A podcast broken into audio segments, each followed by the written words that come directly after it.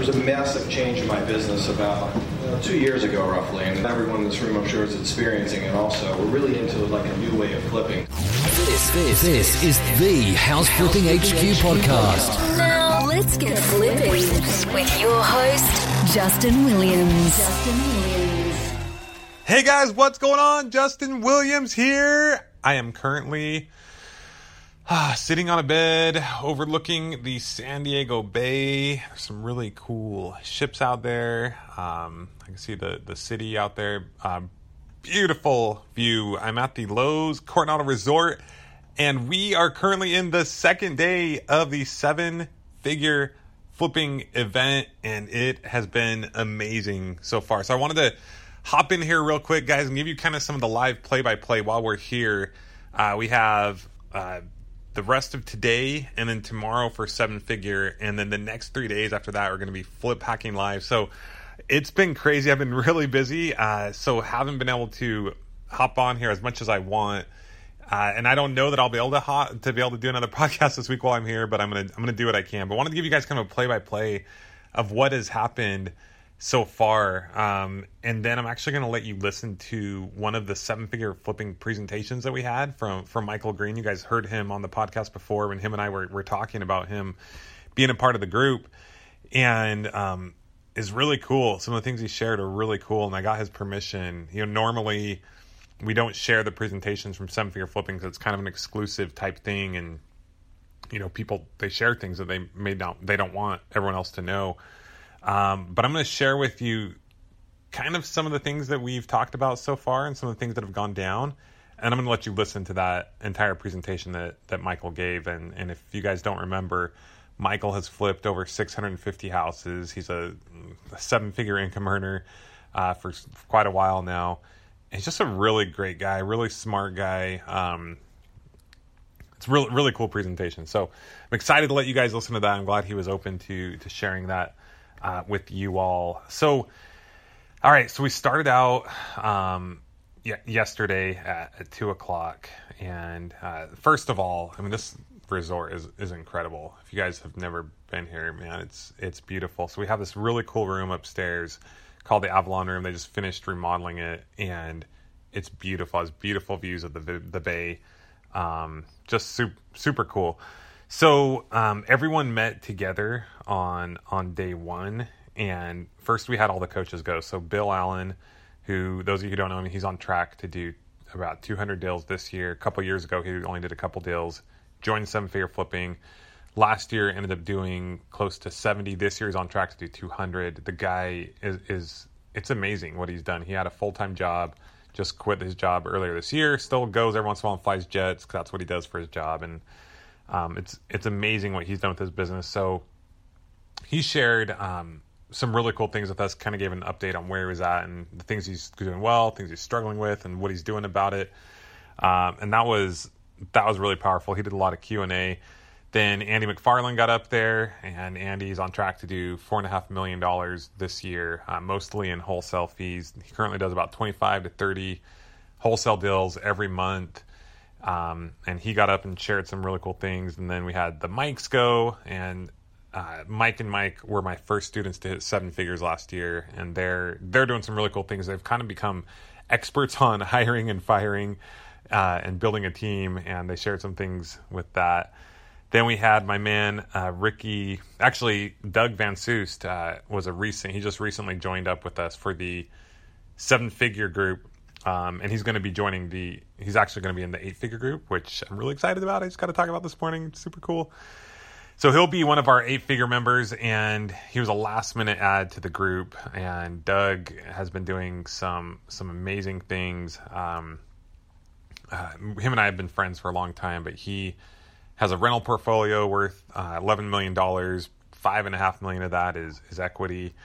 Um, like 58 rental properties here in, in Southern California. He does about 75 wholesale or flips each year. He's on track to do two and a half million this year. I, I could go on and on. Eighteen thousand dollars in um, passive cash flow, and just just an amazing person. And the the best thing about him and everyone in this group, um, especially the high level people who are making some figures, you know, Doug works about 20 to 30 hours per week. And um, he actually had to cut out early. You know, he just joined the group last week and he was in Hawaii like the week before with his wife. Um, so we had to cut out early because he coaches his son's football team. And, um, you know, he didn't have time. He didn't plan on coming because he was a last minute ad. He, uh, so anyway, I'm rambling. I mean, it's been a long, it's been a great, but a long uh, day and a half so far. So, um, anyway, that was it was really cool to have him kind of share some of the things that are working for him. Um, he's got amazing follow up processes and and it's it's pretty cool. It's just been so awesome to be these really high level, amazing people for a couple days. I mean, so much different than going out to, um, you know, t- I hate to say it, but like a typical like real estate investment club meeting, right? Where people aren't doing deals. Not a lot of people, not a lot's going on, and you kind of like, oh, what's going on? Like being these high level people that are running businesses at a high level, it's just super powerful. Um, it's been it's been really awesome. So then we had actually before him we had Ricky Biddle, uh, who's another uh, seven figure going to be joining the eight figure program as well that we're just rolling out, and this guy is doing amazing things with with student housing and and he built a management company around that because he realized no one was managing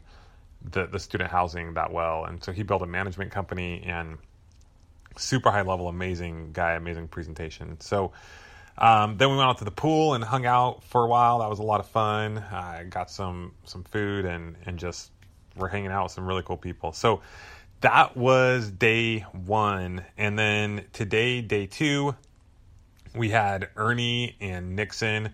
Uh, Ernie, they're they're basically probate uh, experts, and they shared some really cool things they're doing in probate and how to make probate work and do it differently than everyone else is doing it.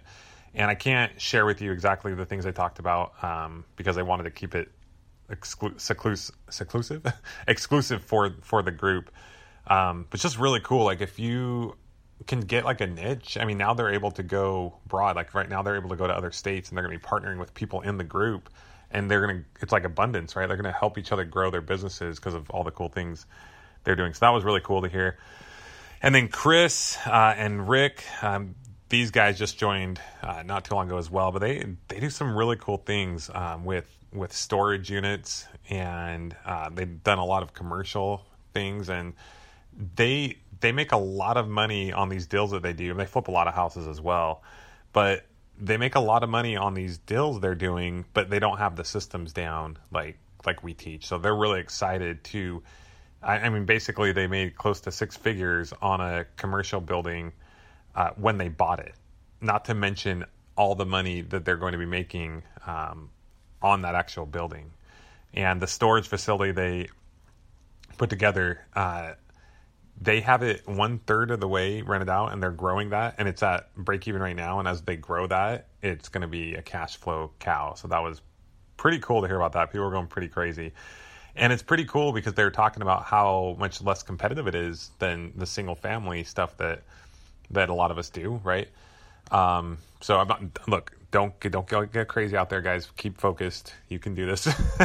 But it's just really cool how they're able to take like some of these systems that we're teaching them and i have a feeling they're going to go blow it up there and then a lot of people from the group are going to learn how to do that same thing in their market and that's that's abundance right? That's what's so cool about a high level mastermind group. So that was really exciting to hear them um, share all that. Then jeremiah johnson got up and you know when jeremiah was on the podcast there was a little something that he shared with me at the end that he just said. He's like hey i just i don't want to share this with everybody. Um, but I want to share it with the seven figure group. So we set that up, and he just shared how he's making an extra forty thousand uh, dollars a month um, on houses that he never would have touched before.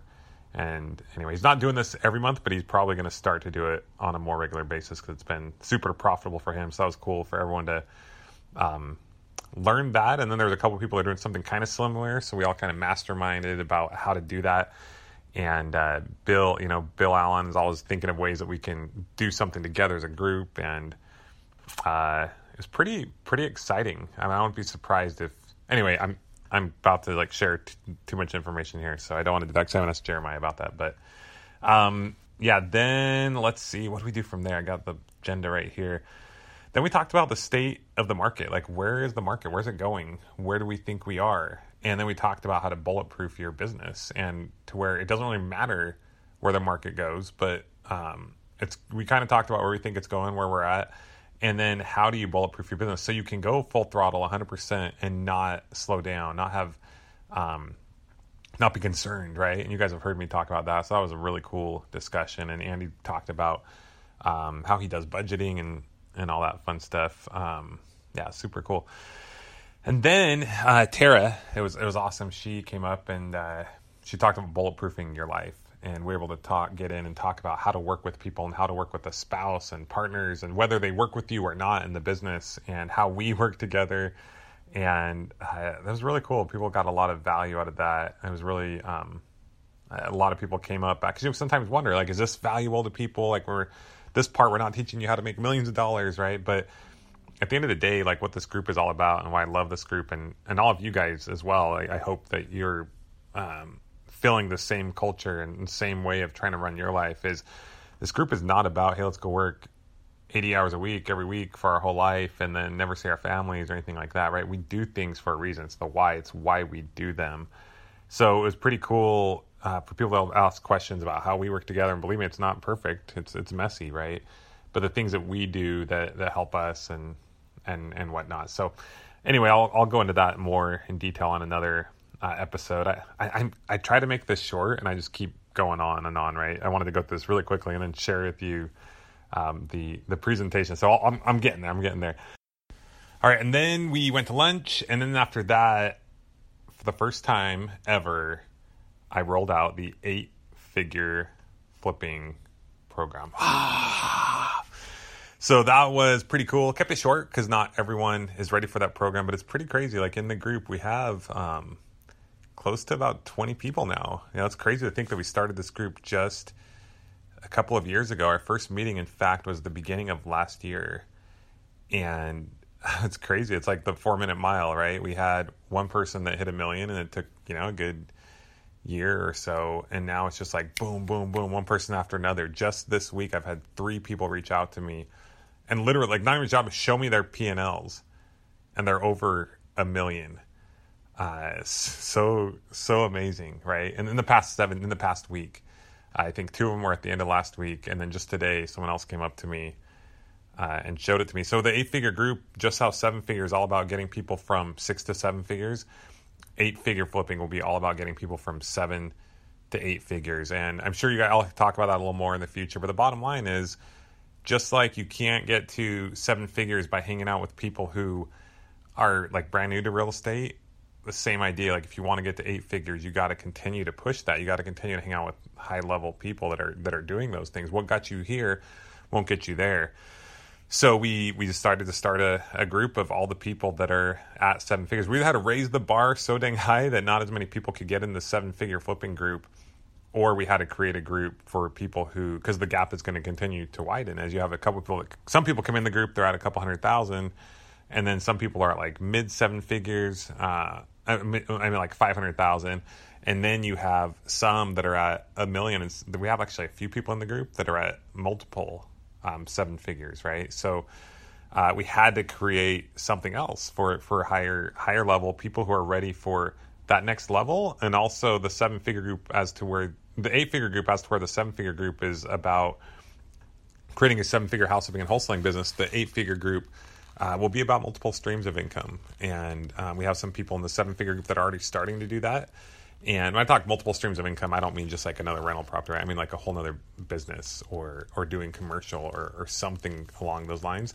So anyway, I'm getting excited about it. I'm kind of just like sharing it all. Um, my my good friend Jared Turner uh, told me before I left. He actually let us borrow his yacht. We have his yacht here for for the week. Um, so we're going on cruise. Actually, that's what one of the groups is doing right now. They're going on a yacht cruise, and then tomorrow we're going to go on a yacht cruise with all the, the new eight figure flipping members. Um, so that's going to be really cool. So everyone in that yacht will be, you know, a seven figure income earner, uh, which, which is pretty cool. Right. So, but my friend Jared Turner, when I was coming down here, texted me, said, Hey, I'm, I'm in here. I'm in Costa Rica right now because a hurricane Nate in my hotel, like he has, he owns a hotel in Costa Rica, right? That that's like a, a rehab center hotel, uh, which is, it's pretty cool what he does. But, um, so he had to be down there because Hurricane Nate caused a little bit of damage, and so he's up there taking care of that, and it's all good. But uh, you know, he has a house there. So when he goes to stay at the hotel, he he has his house, and his house has a um, his house has a full time like chef and driver and all these really cool things. So he's like, hey, you know, I have this house that I don't use a lot. You should have your high level people um, come down sometime, like whenever you want. Just let me know. Come down for a few days, a week, or whatnot. So as a part of the eight figure flipping group next year, um, that's what we're going to do. We're going to go there and stay there for a few days and spend half the day masterminding and then the other half going out and, and having fun and, and just exploring Costa Rica. And I believe that it's through those things like seven figure flipping is like a family. Uh, eight figure flipping is going to be like a brotherhood and a sisterhood, like super close, super night, uh, tight knit, and just trying to change the world in our own little way. So, um, anyway, I could make this a podcast in of itself um, without even sharing Michael Green's presentation. But so okay, where are we at? Justin, focus. Justin, focus. Um, oh man, I have, I have, other things I was going to go off on a tangent about, but I'll I'll save that part. So um, yeah, it's been been really cool. So right now, what's going on is then we broke out into breakout sessions. So those are some super high level presentations that we had, and then for right now this afternoon we broke up into four different groups with all the coaches, and each group has like 20 to 30 people in it. Um, and it's like 13 to 14 partnerships. So there will be 13 to 14 people get up and they will share the number one thing that's working in their business, uh, something they're killing it at, and then they'll say the number one thing that they're struggling with. And it's really cool as if you guys have never been part of a high level mastermind group, it's pretty powerful as each person goes around and shares these things. Um, you know, you leave these these meetings and it just completely changes your business um, and your life, and it's it's pretty powerful. So that is what is going on right now. And then the way the yacht works is there's four groups and they're rotating. So right now, one group is out on the yacht. Um, actually, one group just got back, another group left, and then they sit in the the the uh, the hot seat sessions, breakout sessions, and go around and then tomorrow morning, two more of the groups will do will go on the yacht, and then yeah, so it's pretty cool. And then tomorrow afternoon, we will uh, meet up one last time, and everyone's going to share like the biggest takeaways they had from the hot seat, just like gold bombs, like boom, boom, things that can make everyone another you know six figures over the next year. Um, they'll come back and share share those things, and that will be the uh, event. Oh, and I have a couple friends of mine coming that um, just started a a startup where they're they're currently trying to grow a, a billion dollar company and um, they have a really cool software that I think we can work with them on. And anyway, just a lot of synergy there and a lot of really cool things. So that's uh, that's pretty exciting. Something we're going to do in the eight figure group as well um, is just look at other investment opportunities. Like I said, multiple streams of income. So I thought it'd be cool to have these guys come down and kind of go on that yacht cruise with us as they've started this this other business and and just all the synergy there.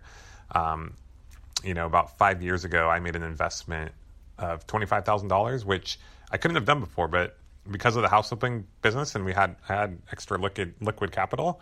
Uh, a friend of mine called me up who I trusted and he said, Hey, you should invest in this thing. And I had no idea, I didn't know anything about it but I trusted him, and I was like, "Oh, if I lose the money, I lose the money." And um, you know, today it's pretty crazy because that same investment's worth like 1.2 million. Um, that was kind of fun, right? But but you can't take those kinds of um, riskier, if you will, investments uh, that that also could have really big paydays if you don't have that liquid capital. So that's what's really cool about about this business is it can allow you to to do those things. So anyway, that's part of the reason why I wanted these guys to come and, and share more of what they're doing. And um, I've invested in their company. We got other people in the group that have invested in their company as well. Um, so so yeah. Anyway, just really cool, really exciting stuff. So that is kind of seven figure flipping in in a nutshell. What is going down yesterday, today, and I jumped into tomorrow as well. um, but that's good because I don't think I'll be able to get another podcast out about seven figures. So Anyway, now on to the main event. So I want to let you guys listen to one of the full presentations. Um, there's just like a, a sample of, of one of the many presentations that we have here at the Seven Figure Flipping Meetings, and one of the people that and people are down like working for networking with Andy and Mike and Bill and and and uh, Michael Green and all these different amazing people right now as as we speak. It's cra- it's been wild. I've been up since 4:30 this morning. It's just how I roll. But this is like the first minute I've had because now they're in the breakout sessions, right? So I wanted to reach out to you guys really quick. So Michael's a really really uh, cool person. I mean, he he'll mention this, but he dropped out of high school in the 10th grade and he's been through a lot um, has had a lot of lows but he currently is he's taking control of his life and it's pretty amazing to see what he's accomplished. He's flipped over 650 houses. Uh, he's a de- seven figure income earner all the way and he's not super flashy. Uh, that's kind of the people that we attract into the group but he also you know has a good work life balance. Um, and I just really liked what he shared. He said he talked about the old way versus the new way of, of flipping houses, and what I loved that he shared. I see so many people who like, oh, this business doesn't work anymore because they never adjust, they never adapt. They're not in a mastermind group. They're not keeping up with what is working. So something that Michael did was as he started to see, hey, uh, things aren't working the way they used to anymore. He found a bunch of really high level investors throughout the country. People were flipping, you know, 100, 200, 300 houses a year and he went around and he traveled and, and went and find out found out exactly what they were doing and how they were doing it and he found these common denominators in uh, all, all of these businesses and that's kind of what he talked about. He calls it your durable competitive advantage and i guess it's something that warren buffett talks about uh, michael read all of his books and it's something that warren buffett talked about his durable competitive advantage. So he goes through and he shares all of these dcas what he calls them um, and he shared all the DCAs that is like versus the, the new way versus the old way uh, of of flipping that has allowed him to to be on top and and dominate um, in, in his market and make a great seven figure income and live his life the the way that he wants to live it. So I really resonated with a lot of what he shared. I hope you guys enjoy it and I will talk to you at the end. So I'm going to make this quick because I got a lot to get through, and I only have about 20 minutes, and I want to leave a little bit of time for questions. But uh, there's a massive change in my business about two years ago, roughly, and a lot of everyone in this room, I'm sure, is experiencing it. Also, we're really into like a new way of flipping. So this is some new stuff that I've really just been developing lately because I just two years ago realized there was a massive change in my business, and uh, without that change, I don't think I would have made it. I mean, I've flipped about 650 houses at this point, and just two years ago, I was running a business that was doing about 150 deals a year, and uh, about 65% of those were actual flips. The rest wholesale deals and some auctions. We had an auction company too, which was just another kind of ninja way of wholesaling, essentially. So uh, flipping houses the new way, and it's really very different than what you'll probably hear. So some cool stuff. I'm going to kind of blow through it pretty quickly. Michael Green, my story. I'm going to bust through this because he said, "Hey, tell them who you are, where you came from." My story is I grew up poor. I dropped out of 10th grade, so I'm not the smartest uh, tool in the shed. I'm always honest about that, and that's why I've had to make my business really simple because I, I don't need anything complex. And when it's really complex, you know, it just doesn't work. I'm sure a lot of people see that also. Uh, I got in trouble by the time I was 18. I changed my life around, like literally when I was 21, and just started to kind of, you know, be a productive member of society. And they started to do like business, like where I would actually, go, I owned my own business by 22. I owned a flooring store, and um, as I did that, things really got cool. But I did start living the American dream, which is I was 100k in debt by the time I was 30, and, and then crappy credit. So uh, yeah, that's normal stuff. So obviously, it was a great natural transition into house flipping. massive amounts of money, and people were willing to do it. With my great track record, I'm surprised, but it, no problem. Money came like nothing. So I started flipping houses. I made every mistake in the book. I'm pretty sure I invented a few others that you know, like you would be really surprised. But uh, that's kind of how we learn, right? Through trial and error. School hard knocks, most expensive school. I hear it's more expensive than Harvard.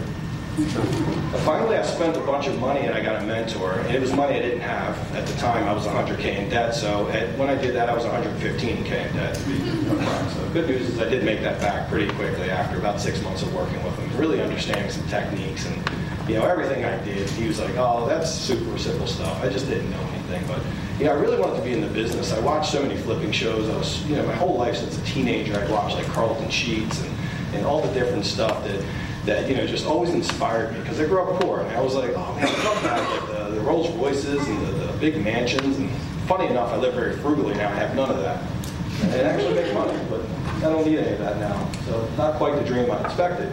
But while learning from my mentor, I actually met my business partner, and that's who I went on to partner with. And me and him put together some really basic systems. You know, everything we talk about, how to send letters out, how to generate leads, how to run those leads and convert them into deals. And, uh, and we started creating like very simple systems to build a business that was doing a lot of volume. And about seven years, we uh, went from flipping eight to 10 houses a year to doing about 151 houses a year, and that was in year seven. But quickly, what we found out was we were flipping the old way, and there was starting to be a massive change in the market. So, and I'm sure most people have experienced, if you're in California, you probably experienced this well beyond two years ago, but on the East Coast, there's starting to be this big change in the market. We went from where it was really a buyer's market, where it was easy to send a letter out, negotiate, and get a deal. And then quickly, what we're having right now is that it's really a seller's market. And you're finding that, like, you know, all the stuff that we commonly do is not working as well. And that's what we started to see. So right before our eyes, you know, deals became extremely challenging. Uh, we started really, you know, just all of our profits started dropping. We're doing a lot of volume, but we weren't really making a lot per house. I think we were averaging about 18K a house at 151 houses a year. And, you know, most of those, we were averaging about 10, 10K, 9K roughly on the wholesales. We were only averaging 18 on the fixed flip. Really low. And, uh, and just the year before that, we were averaging 32. That made a better business, obviously. So that was a big drop in our numbers. So quickly, me and my partner decided to kind of split our company up. I ended up selling my half of the business to him. I was the architect of the business. He was literally the guy who put the money up. So I was able to go and make a complete new business. So it was like a new slate for me. I was able to just get out there and just like create any business I want now. And I also have about 600 houses under my belt at the time. You know, I'd managed a lot of people, a lot of the kind of challenges I'm hearing in the room, very similar challenges, trying to get leadership. That was my big thing for many years because managing people was the key to all this. You know, we had to have a lot of people to run all that. So if I had a choice to make, was I going to overhaul my business or was I going to get a job? Um, well, I'm not really hireable. You know, I have a 10th grade, 10th grade education. I don't really have a lot of like uh, tangible skills for the job market. So I really decided to kind of just step up and really redo this and realizing that there were still people in the business that were doing really well. And you know, some people were doing really well. And there's a lot of people. This, you know, this business naturally kind of weeds out people over time. Only the strong survive you'll see that in flipping. I mean, it's uh, you have like the downturn in 2009, got rid of a lot of people. Well, we're in a similar thing that's happening right now, where the market's getting so good that it's hard to buy deals. You know, selling is like a cinch. You don't need, you know, I don't even have a realtor anymore. I went got my license because I literally put a sign up and I get multiple offers and I just make everyone negotiate against each other and I'm the best realtor. and I have to pay a commission. So simple stuff. So I spent a year, about two years ago, I spent a year and quite a bit of money just literally traveling. And uh, I was traveling as part of Fortune Builders. I know some people have been part of that. So I would literally find like all the guys that were really doing business, uh, part of Fortune Builders, part of like any other just you know meetup groups, anywhere I could find, like real people doing deals.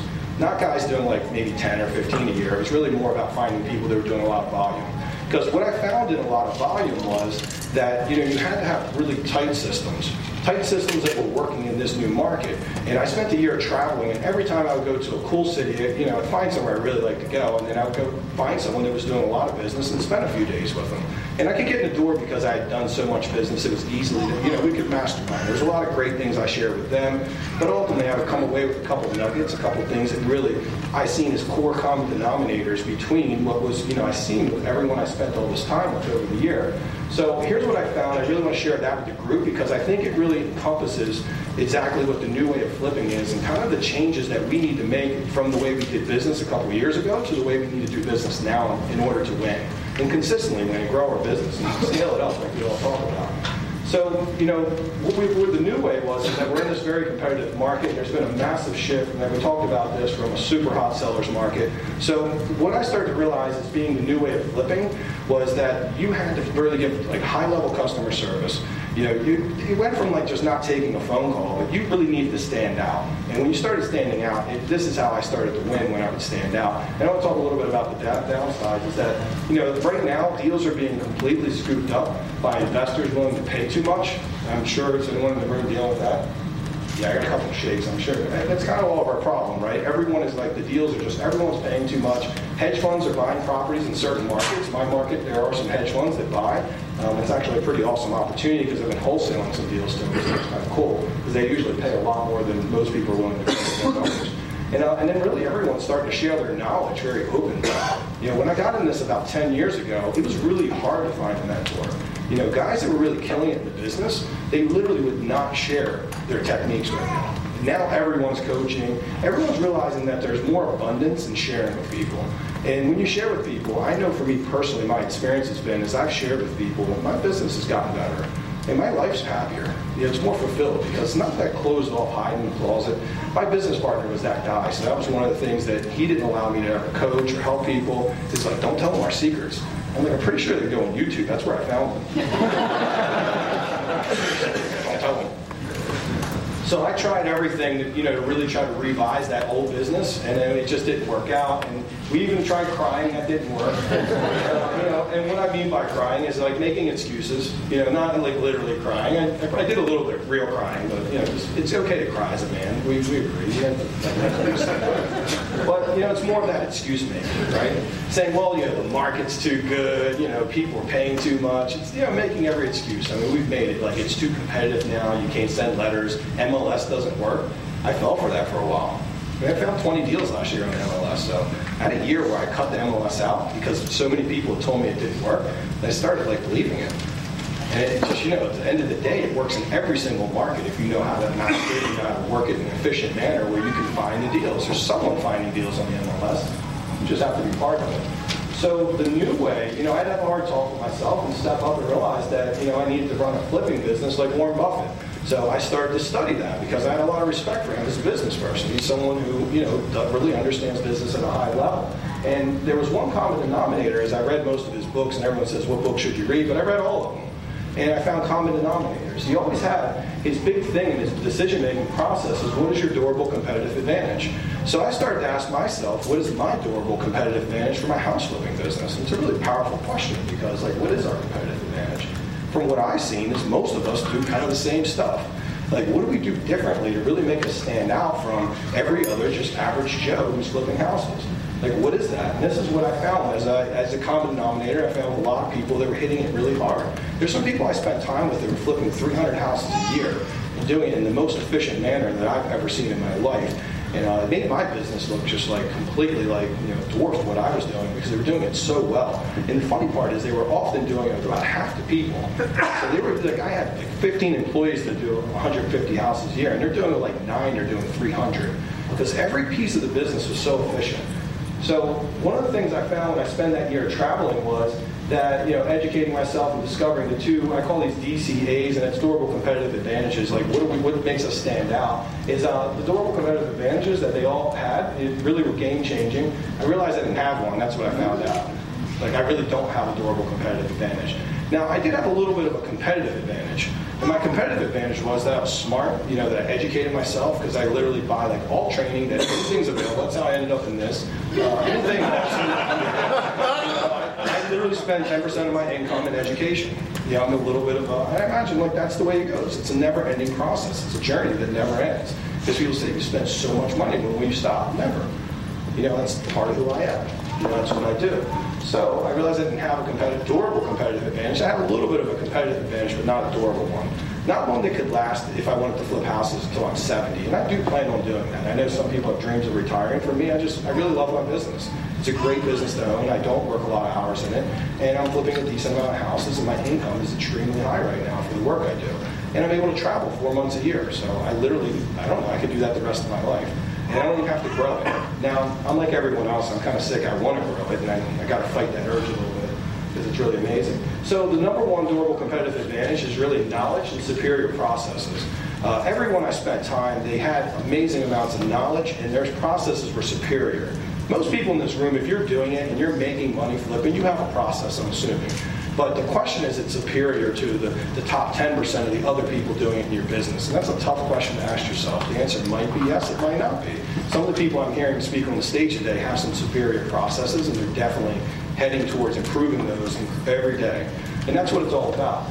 And it was speed and efficiency. I mean, they did things faster and more efficient than anything. They constantly were automating processes. And I know Justin and everyone talks about automating processes, but what that means for me, automating a process is not just having like Podio do work for you, but it's automating the decisions you make every day you know, when you're in this business, there's some really high level decisions you need to make. So for me, it was creating and understanding like KPIs for everything and understanding that if 2 equals 2, I go left. 2 plus 2 equals 4, I go left. And if 3 plus 3 equals 6, I go right.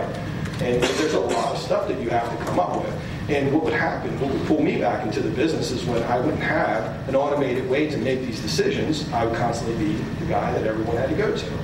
And it wouldn't allow me to be out of the business because people didn't know how to make that decision. So I automated a lot of decision-making processes, not just the, you know, sending the mailers out and how we respond to people, which is a big piece. And cutting costs through streamlining processes. There's some, you know, if you challenge the way that you think and challenge everything you've ever done and you upgrade it, you'll find that almost anything you're currently doing can be done better and faster.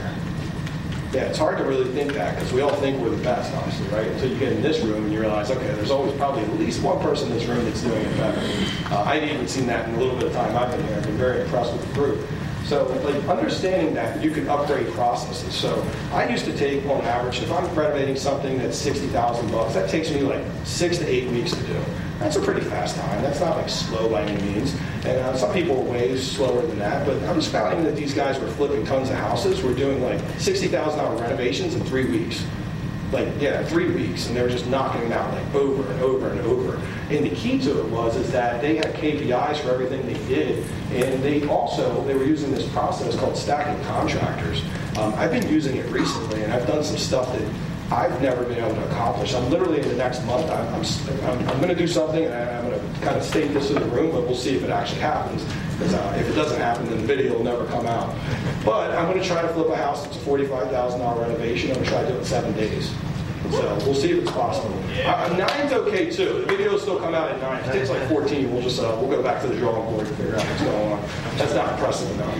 But the reason why I would be able to do that is I've been testing for the last year stacking contractors. You know, literally, I know that if I get a four-person crew in, it takes me about six weeks to do, you know, maybe a fifty to sixty thousand dollar renovation. Well, imagine if I could get three crews in, four people doing different things, and organize them all together. Is there any logical reason why it can't be done in a third of the time? The answer is no. Is what I'm finding because I've had some things go super quick when I'm able to do that. The key is how do you get three different crews not to kill each other? That's the these guys. I have a lot of culture. You know, uh, you were talking about culture. That's been a big thing in my business, and I have a lot of culture with my contractors. So they are really good people. I think I can get them all together. So that's what we're going to see. I'm actually going to have four crews in at one time trying to do this house. So that's going to be some neat stuff. We're going to see how that happens. I, I've been putting the plan together for a month, so uh, it's going to be really fun. You can record that. Excuse me? I am going to record every bit of it. Yeah. And like I said, you won't see it if it didn't work. Yeah. So look, if you see it on YouTube, it, it worked. But yeah, I'll definitely share it with the group because the process is, for me, what I'm trying to figure out is really like manpower versus like the equations I've seen is they have a lot of like, man, how many man hours does it take to do a renovation? Because anytime you see your renovation taking more time than you think, it's always you go there and it's just not people there. If you get in there and it's like, wow, like the neighbors are calling, there's so many cars parked, people are fighting with each other. I think the electrician just stabbed the HVAC guy. it's really good, believe it or not. I mean, for the most part. Minus the stabbing part, obviously. But that's why they have to get along. You have to have the right people. But when you see a house that's filled with people, it means it's going well. Right? And often I've come in my renovations or, you know, I go there and it's like, you know, it's a Saturday or it's a Friday too, and there's no one there, there's two guys there. Like two guys I'm not too upset about, but if I go there and it's empty, it's really not good. You know, because if you're going to get it done fast, then you want to have a competitive edge, and you're really going to beat out your competition in this highly competitive market. One of the easy ways to do that is to get your houses done super fast, which just cuts your costs down. When we cut your costs down, you can pay more for houses. Okay. I presume you have 10 to 15 going on. No, so so what I'm doing right now is I'm doing about 60 houses a year, and 30 of those are renovations. The other 30, roughly, is wholesale deals. So I usually have somewhere between. It doesn't take as many because I get them done so fast. I usually have no more than five or six going at a time. I can just imagine stacking's a great idea. It's almost like you have to stack two and then stack. It's hard to have them all stacked the same. Yeah, so I don't stack them all at the same time. So literally, there's many houses I do that are only going to be like they're going to be six week renovations, especially ones that fall under the 91 day flip rule. So that's the thing. If you flip a house in seven days, now the reason I'm doing it with this particular house is because uh, I've had a tenant in there for three months since I've owned it, and I've been trying to evict. So I've already got the 91 days under my belt, not by choice. So that's why it's even more important that I want to get in and out of it and test the limits a little bit. So I have plenty of houses that take two months. But the key is that on certain houses, I'm testing this theory, and I want to then see would it make more sense to put all like two crews on every house. Maybe that's the change. I don't know, and that's why you know I'll report back to you. Currently, all my houses are taking on average for every ten thousand dollars I spend, uh, it takes about a week worth, worth of work, roughly. So if I'm spending 100k, it's 10 weeks, and that's uh, reasonably fast. of stacking your contractors theory or concept I have actually seen it. So, like when I was doing a lot of traveling, I spent the time with a guy in Chicago who was doing about 100 houses a year, and uh, he had this process where he had one contractor. It just happened to be the relationship. This one contractor had 15 guys, and he would bring 15 guys. So he'd get all, everything roughed in, get it all ready to go, and this guy would just come in with 15 guys, and you'd take it from rough in stages, like you know, rough in's all done, to completion in about 10 days because he had 15 guys working on nonstop. So it, it opened my mind to that. Okay, that's where I've seen it from multiple people. So often was they would never have two or three guys. They would always have anywhere from like six to eight guys working at all times, which manpower equals you know speed. We've tried it. Quality is an an issue you got to pay attention to. Absolutely, quality is always an issue you have to take, pay attention to. And you know, the key is though, if I have like four guys that are doing good quality, they tend to do similar quality. So everything is, you're right. As the more you put people together, then you have to manage more. There has to be someone on site managing. I have two questions. How are you dealing with permits? And when you're stacking, do you have a project manager on all day long, manage all this? Yeah, so I have a full-time project manager because I'm doing enough for that, right? So for me, in order to travel and have freedom, I, I have a project manager, I have a full-time acquisitions guy, a full-time realtor, and uh, then I have also a full-time tech guy who's doing everything who's with me now. And that's pretty much so. I only have to do the 10% I like. I negotiate the contracts as the realtor. Uh, I do the design for the flips because I love that and I plan them. And then for acquisitions, I just seem to review. They just kind of line everything up for me and I look at it, just make sure my money's not being sat down to it. That's all permits? so I, they're tough, and permits make everything slower.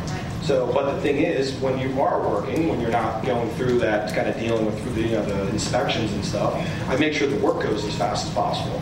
So one thing you don't want to do is compound the issue of, say, maybe it takes two weeks back and forth with an inspector to get past like rough. Well, I make sure when we are free to go forward that we're doing that part really quick. And those do take longer, by the way. So, you know, they usually put in a couple weeks just for permits when I'm doing. I don't do permits on every house, by the way. Uh, cut that off the record. But I, I do when I have to do it. When I know I can get away with it, I don't do it. I mean, that's a it's a business decision for me because it costs me about eight more grand to do permits, and when I get caught, it only costs me about eight grand. So I get caught like one out of 15 houses. So for me, I only pull them when I know that I'm going to get caught 100%, which is certain neighborhoods. And it's very clear. Like in Baltimore City, where I'm from, you pretty much have pull them 100% of the time. But then when I'm in the county and I'm doing like a, you know, let's just say a general kind of like I'm right on the end whether I need to pull permits or not, then that's a place I just go in and knock it out in three weeks, and there's no issues. And I always do things to code, by the way. So that way, if I do get caught, they're usually very friendly about it because they see the work quality's good. So I don't cut corners or save money. I make sure that everything will pass an inspection if somehow I do have to pull permits. Um, do you have uh, any in-house guys that you work work with as far as on the construction side, and also the guy in Chicago? Was that his crew, or was that just a contractor he hired out? Yeah, so it was a contractor he hired out, but the contractor only worked for him because he kept him so busy, and that's the relationship I have with my contractors, is they pretty much only work for me because I'm able to keep them busy. And I make sure I'm scheduling them, keeping plenty, plenty of projects for them. And I often do more houses than I want to do. It's because I'm making sure they have plenty of work. And uh, as long as they're staying busy and the work quality is good and they're getting in and out quick, then I'm, I'm in for it. So, and I do have a project manager. I've had one since the old business. When I sold my business, I was very lucky. I was able to bring my three best employees with me who hated my partner but loved me, and they happened to be who I thought, from a cultural standpoint and from a production standpoint, the best three people. So I was very fortunate that I brought a project manager who had done about 400 deals with me. And, uh, and I was able to just work that out because when I started to do business, I could have just done 10 houses a year and made plenty of money, but I did enough in order to make sure I could bring those people with me because they make my life quality good. The key is I work 25 hours a week. I'm able to do that because of those people I have place. And I was lucky that I was building culture with them. I was friends with them. I consider them family. Uh, at some point, what I'm probably going to do as this business grows is I'm going to give them a small piece of profit sharing. And uh, we're already kind of doing that with them now. I allow them to do a couple deals a year with me where they get half the profit, and uh, I don't make them do any of the work. I literally just say it's your deal, and, and that's how I bonus them. So, but I, I allow me, I make sure for my acquisitions guy that I can pick any deal he picks. So if he picks a really bad one, then you know. He don't want that one. Sounds like you have a great relationship and working productivity from your contractors. Any tips on how to create that?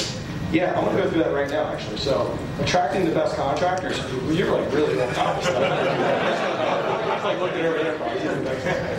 This guy's mind reader.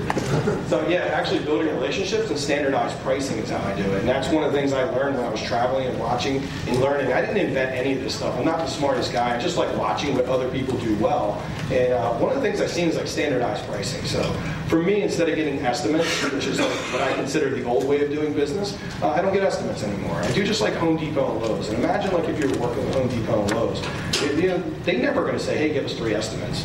They're just say, look, this is what we pay, right? This is how much we pay. Now make sure that's fair and that's a fair price that everyone can live with. But uh, I create standardized pricing all the way across the board. So I get estimates only like highly specialized things, like maybe a really massively bad foundation. Or, but even when it comes to roof, electric, plugs, I know what it is for plug. I know what it is to do plumbing. And sometimes there's a little bit of variation in some of the more technical stuff, but everything in the rehab, about 85% of the things in the rehab are all standardized. And then I teach the guys and I help them create their business around working and making enough money every week so that they can get enough production done. And I help them be efficient in the manner that they do the work. And all that's, I do all that with them. So I do dive in with them and help. But once I get them going over a couple rehabs, then it's just I drop them in and they're just, it's almost like they're employees, but I don't have to pay them as employees. But they feel like they also have a business. You know, they have to steady work every week, but they feel like they're actual business owners, which they are, by the way. So if they work harder one week, they make more money. And if they don't do a lot of work, then they make less money. And so I know what they need to make daily. So for me, they know like I one crew needs to make 600 bucks a day, and it's two people. It's a guy and two people, and he needs 200 for himself and a buck, or 300 for himself and a buck 50 for each guy.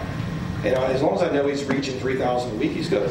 And so I make sure that he can get 3,000 hours worth of work done every week.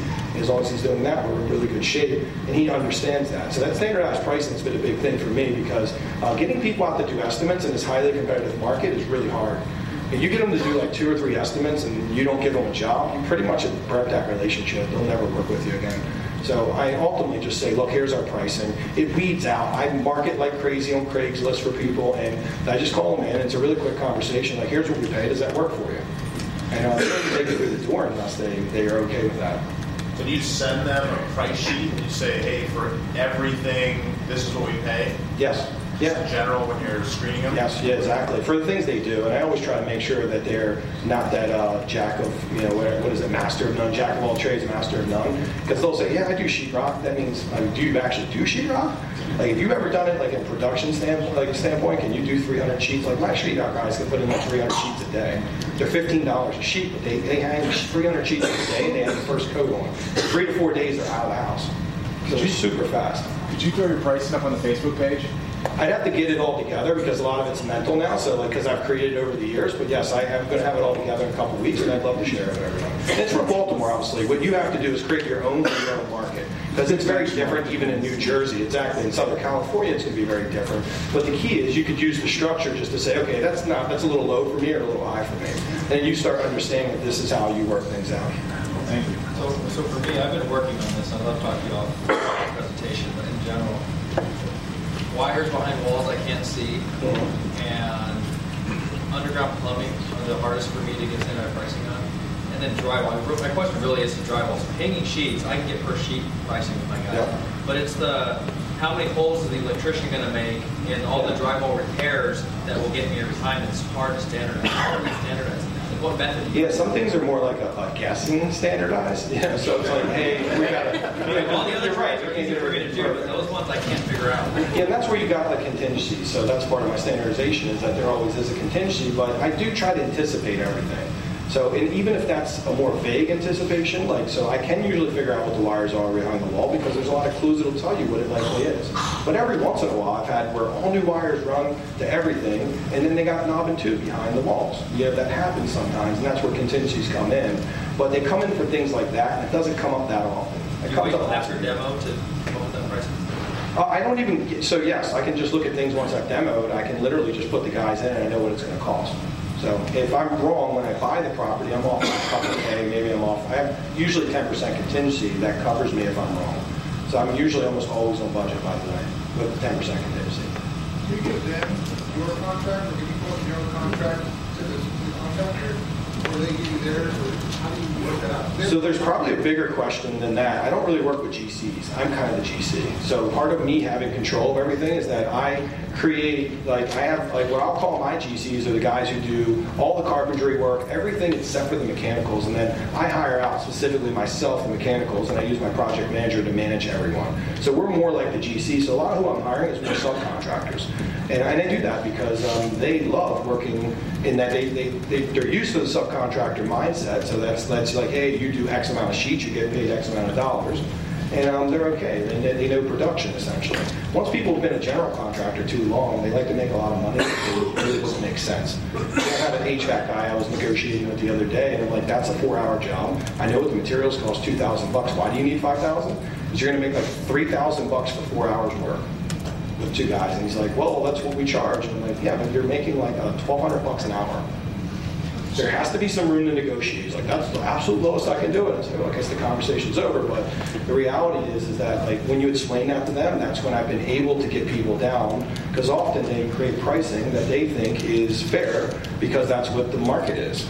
But I more speak in language of like how many guys will take you, how many days, and how much will that cost you to do. And obviously, I'm not hiring people who have big fancy trucks and have a lot of overhead or marketing. I'm hiring people who hate to do sales, who really would love someone just to feed them work, so they just show up every day, just like an employee, but they have that freedom of making more money when they work harder, and you know that, that they like that because they get to make a little bit So we go in, I want to get this one last thing. So the second thing that I found was a dominant cash, liquid cash position. So it's a really big thing. I know that uh, there's so many people that are teaching and saying, hey, let's you know buy a bunch of rentals, but you know I don't have that belief anymore because I did it literally always. They just were super frugal. And how they did that was they literally would create a specific plan with about three to seven years where they they would just like save every penny and live like a monk. And then just would literally, I mean, their cash position would go from having a couple hundred K in the bank to having a couple million in the bank. And when they got to that point, their flipping business very much changed. You know, their whole dynamic. And then they would just stay that way for like 10, so they'd be 15 years into the game and they would have like $16 million cash positions and stuff, which, you know, everyone's like, why don't they buy rentals? Well, they just love flipping and they paid all cash for their flips. And you know, then once they got past like three to five million, they would start hard money lending and doing other stuff in order to get returns which kept them in the game still. But in three to five million, you can fund most of your deals if you're in a, you know, you're not Southern California. Uh, so then you're in trouble. You, you, do need private money then.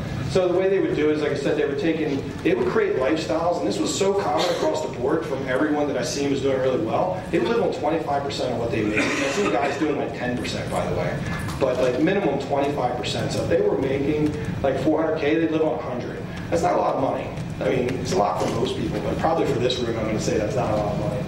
Uh, literally, the IRS would get about 150. Don't fight me on the numbers because I don't really know them that well, but these are the rough numbers. The IRS would get 150. They would get 100. Their business would get 150. And if they really wanted to scale that up, they would just then go do 800k a year, and they, the IRS would get 250. They would get 100. They would keep 400 in their business. Imagine running your business a couple years and putting $400,000 in cash into it. Like if your business, right? You always want to think of your business like your heart, and cash is blood.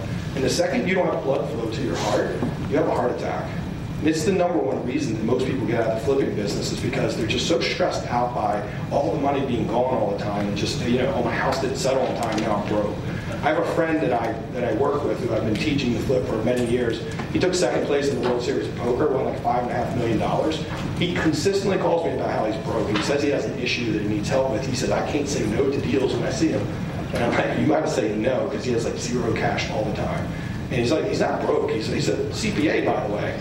So he's super good, at financial planner. He's super good with his money. I mean, the fact that he even has five million, plus he's probably got another five million of his own money. He just literally hates keeping in his bank account because he's like, it's not making any money in there. But my thing I've spoken with him recently is like, yeah, but look at the quality of your life. Like it's it's like 100% of your stress comes from that one thing that one thing. You're always feeling broke. Your guy's worth $8 million, $9 million, and you feel broke. Like you should never be in that position. So maybe it doesn't make the perfect business sense to have like three, 400, 500K in the bank, but I'll tell you what, emotionally, it makes a lot of sense. And it really does. It helps you sleep at night. It helps you feel like you have true financial freedom. If you get in a place where you want to take a month off and go travel, having a million dollars cash in the bank or half a million dollars cash in the bank will allow you to do that and just be like, hey, my business will be fine. And that's where I always keep myself. So I literally live on about 90K a year. Uh, I cut my cable off, I cut everything off, I traded my car in. I have a decent car, but I just have a really nice car. I got rid of all that. My house is only a $300,000 house. It is on the waterfront. I got a super deal for it. But the thing is, I don't. My bills are very, you know, light. I don't spend more than that. I make about ten times more than that. I am over a million dollars a year in net income right now. So I'm literally living on about ten percent of my income. And uh, every year I try to find hacks to live cheaper, but I'm doing it because I have a mission, and my goal is to have a certain amount of cash in the next five years, so that I know that I can pay all cash for my houses. Because I do currently use hard money and private money, and you know that represents about 10 to 15k a deal that I can't pay additional. And if you want a competitive advantage in this hot sellers market, just pay more. You notice the people that are paying more are often cash buyers, but maybe they're just doing one or two deals at a time and they run out of cash. When we're trying to scale, we never have that option. But if you start packing your money away, there's a second advantage of it is that, I'm sorry, you can triple your income. Hold on. You put 600K a year away. Man, that's pretty cool. Imagine a couple of years of that. I mean, I know that we have a lot of people doing a ton of stuff. Imagine when you look at the bank account, most of us as investors probably don't have a lot of cash in our bank. So it doesn't have to be 600, it doesn't have to be 3 million, but having a lot of cash will make you sleep really well. I promise you that. I you that advice. But uh, so for me, I want to work on five years and just keep doing what I'm doing. I want to have about five million dollars in the bank roughly before I do anything, buy another rental. Once I get to that point, I'll start buying rentals because I love rentals. I think they're amazing investments. I just don't want to be in a weak cash position when I'm doing it. What I'm really waiting for is the market to go down. Because look, we all know it will one day. It's going to go down. It's been going up. Everything goes up must come back down. So when it goes down, that'll be a really great time for me to build my portfolio, and I'll have the cash to do it. That's the key. I'll have the cash to really take advantage. And you think about this came from Warren Buffett. Warren Buffett keeps a he keeps almost 70% of his portfolio in low yielding uh, bonds. Does anyone know that? That he keeps like a ton of money in bonds right now. He's getting like a 3% return. This guy's a genius. He knows how to get better returns. The reason he's doing it is he knows the market's going to crash in the next couple of years. He knows it. And he keeps that money where it'll be liquid, where he can then take advantage and he will crush the market when he does because he'll have all the cash to do so. So most people don't even know that about him. That right now, most of his wealth is sitting in very low interest returns. Now he's got like 30 or 40, 30 percent of his wealth is like out there and making big returns. But he doesn't care because like, he wants to have the cash. So for me, I, that's one of my things. This could be a crazy concept, but you know, I'm listening to Warren, so I'll, I'll let you know if he knows what he's doing yet. So having that, you also, what I notice a lot of people when they get about $2 million in cash in the bank or they get where they have that kind of, that cash can be out on deals, by the way. Doesn't mean like you're just keeping it in the bank, but you know you always have a couple hundred K in the bank and you have money out on deals because your deals, if they're flips, they'll come back. They're not going to be out there long term, four to six months usually for me. Uh, you know, you can get interest, low interest loans from the bank. So often, if they've got two million in the bank or have two million that's accessible, that's not in like a long-term rental or somewhere where they don't have it liquid, um, the banks are usually willing to lend and do you know stuff to people that have cash. What the bank doesn't really love, from what I've seen, is if you go there and you're like, hey, I make a million bucks a year, and they look at your bank account, you got 110,000 bucks in there. They're like, hey, that just doesn't add up, like logically. Like you've been making a million bucks a year for two years, you got 100k in the bank. They're just like, they want to see cash in there. When you have cash, then they're really much easier to work with. And then once you're able to get those low interest loans, now you can just leverage what you had. And, uh, and I know a few people doing that. I haven't gotten to that point yet with the banks because I really don't like messing with the banks. They're very, I don't have the ability to stick with them long enough. You gotta, you gotta build a relationship, and it's something that takes time. But I do have like my old business partner has a two million dollar credit line that I worked out with him, and now I can, you know, I can go do the same thing with them. I just don't want to give up my cash to do it. So once you have that, it's really going to allow you to take advantage of the long-term ups and downs. That's what I was just talking about. That's my really big thing. Some key points is as you're designing this business, keep it like 20 to 25 hours a week. Uh, I found the number one reason I see a lot of my friends over the years get out of the business is that 60 to 90 hour work week is awesome when you're growing, when you're scaling, but you know, there is a way to scale your business and only work 20, 30 hours a week. And I know a lot of guys in this room are proving that. And uh, Justin, that's his big thing. That's what kind of lured me to work with him because he's like, hey, I'm doing 10 hours. I'm like, oh man, at 25, maybe I'm a sucker in the group. Too much. I don't know. I mean, I'll see because I really would like to get it down to a little bit less. And I did work about 60, yeah, I worked like 90 hours a week for seven years from that old business.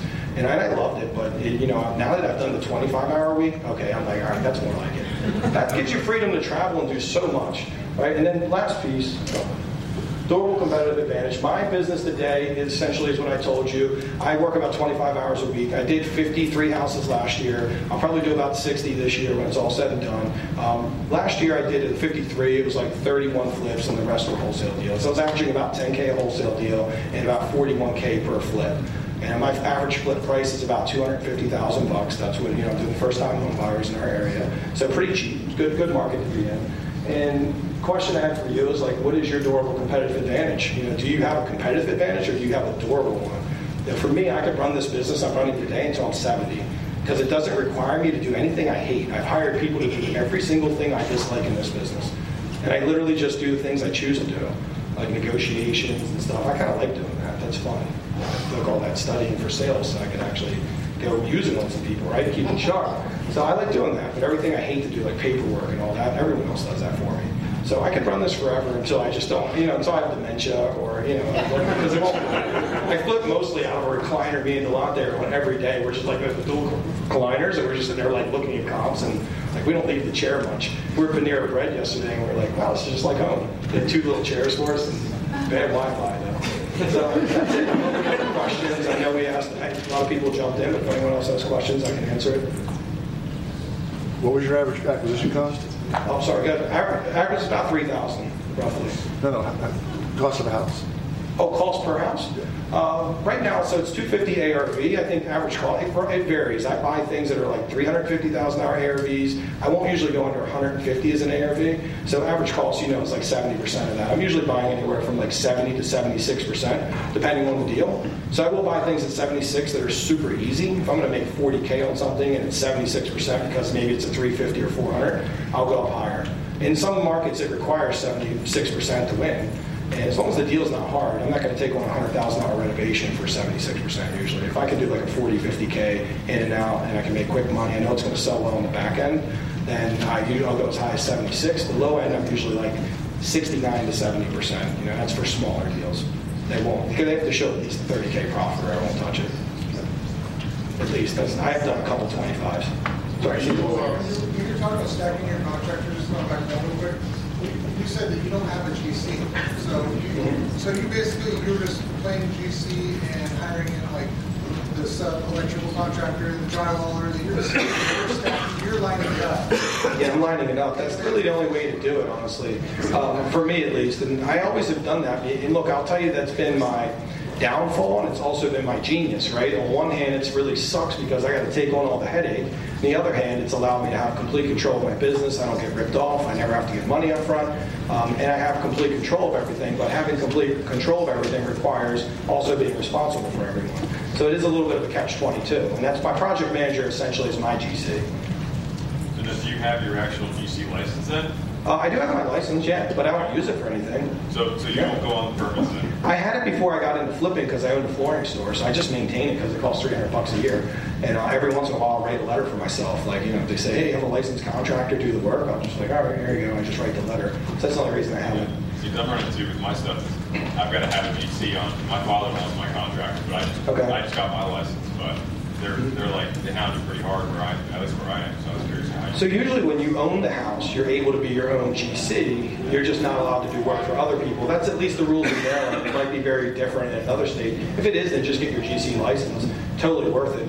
Just like getting your realtor's license. It's kind of cool stuff. I mean, I make two and a half percent on all my deals now, and I literally spend an hour a deal. It's usually when I have multiple offers, I have my person line up the top three, and I get on the phone with them. That's my hour.